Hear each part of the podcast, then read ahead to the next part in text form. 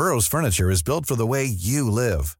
From ensuring easy assembly and disassembly to honoring highly requested new colors for their award-winning seating, they always have their customers in mind. Their modular seating is made out of durable materials to last and grow with you.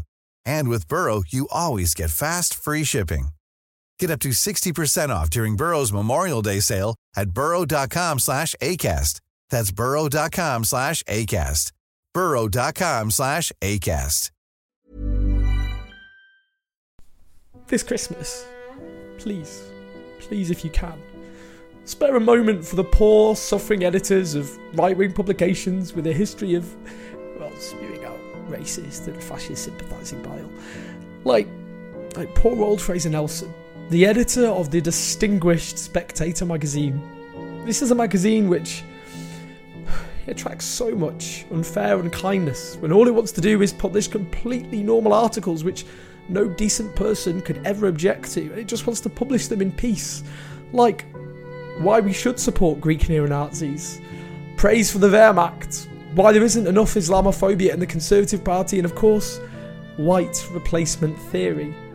These are just perfectly normal contributions to the marketplace of ideas that the woke mob want to shut down with their intolerant, hateful, free speech destroying words like, should a respectable magazine really be printing articles in support of Greek neo-Nazis?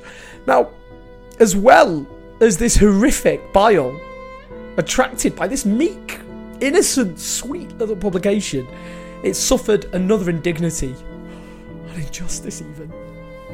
One proud Spectator reader, those doughty pillars of all that is decent about our country, took to Twitter to announce that their beloved little gem, this little envelope, little package arrived on your doormat with all these great little articles. It was delivered 5 days late for the last 3 weeks. Imagine if you can, having to wait that long to know all the exciting things that those community-spirited neo-Nazis are getting up to in Greece, or why whites should feel besieged in urban English areas. They haven't even received last week's edition yet. I'm sure it's all down to Royal Mail problems, as they say themselves. Well, that's what they said. They said it. They said it in their tweet. I'm sure it's down to Royal Mail problems. I'm sure it is. And so enters our now downcast hero, Fraser Nelson, editor of this wronged little cutesy bundle of love. This is heartbreaking, he says. And a thousand hearts did break, Fraser. And all too common. We print The Spectator on Wednesdays and hand over to Royal Mail every Thursday morning. Pay first class for next day delivery. What then happens is a mystery. Royal Mail dysfunction now posing a real threat to weekly magazine industry. Now, whatever we happen to believe, maybe some of us think that publishing support for Greek neo-Nazis isn't a great thing to do, but maybe others think it's brilliant. Wherever we stand on crucial debates like that, we can all come together to share his anguish, his pain, his suffering. It is Christmas, everyone. Hold on a minute, though. Just, sorry, park that for a minute. Just maybe pop your violins, just safely pop them down by your computers or phones for a minute. Just a little sort of pernickety thing that's been getting on my head about this.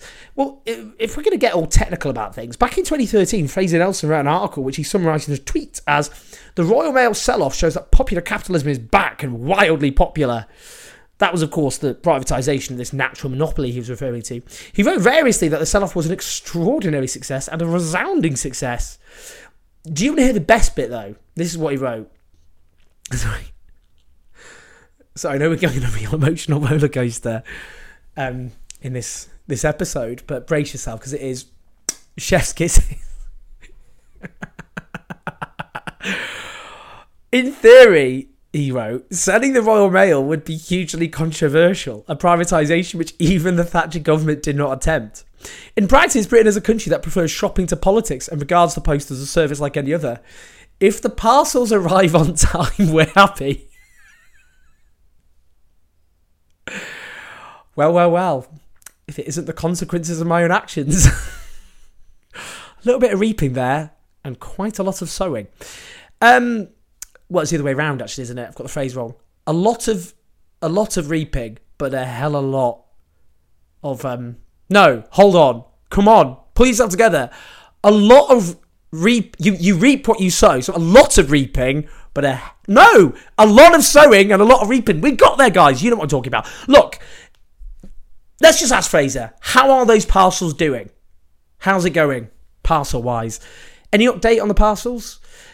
It's just this privatisation happened about a decade ago, and I think it's reasonable enough time to see if something's worked, if something's bedded in enough. Now, what are you, you know, what you're saying here, whether you want to admit it or not, is that yet another sell-off of a crucial public service that you happen to support has been a total disaster. Now, before it was sold off, there was a high level of public satisfaction in the Royal Mail. It was profitable. But what happened is the government flowed it off on the cheap because it was valued at £10 billion in 2013 by JP Morgan. The government then valued it at £3.3 billion. It rose to £5 billion on the stock market, but still half of what it was valued at. Now, earlier this year, it was placed under formal investigation by the communications regulator because of how many first-class deliveries arrived late, which is a hell of a lot, by the way. It's shelled out nearly £2 billion to shareholders since privatisation, but it refuses to pay its overworked staff a decent pay rise and plans to cut jobs, which will have an impact, of course, on service, which is why it's so important to support strikes by the Communication Workers Union. Now, all privatisations of these utilities have been a disaster. Rail doesn't even need saying. Rail, rip-off prices, some of the worst in Europe, where you've got overcrowded train because they didn't invest in rolling stock because that costs money, where we pay far more subsidies than the Times of British Rail, where it's a fragmented mess, chaotic to use, lay, all the rest of it, lots of services, completely unreliable. Water, I mean, well, as that well-known Trotskyist publication, the Financial Times, pointed out in 2017, water privatisation looks little more than an organised rip-off. We see chief executives of these water companies pay themselves ludicrous amounts while their companies spray raw sewage into rivers. They paid out £72 billion to shareholders while financing capital expenditure by adding to debt. So the debt amount is worth about £53 billion. Bills are up 40% in real terms since privatisation, while up to about a quarter of the water supply is lost through leaks. Do I even need to talk about energy? I mean, they've spent, £200 billion, big energy companies, in dividends since 2010. How's the service going, guys? How's your winter?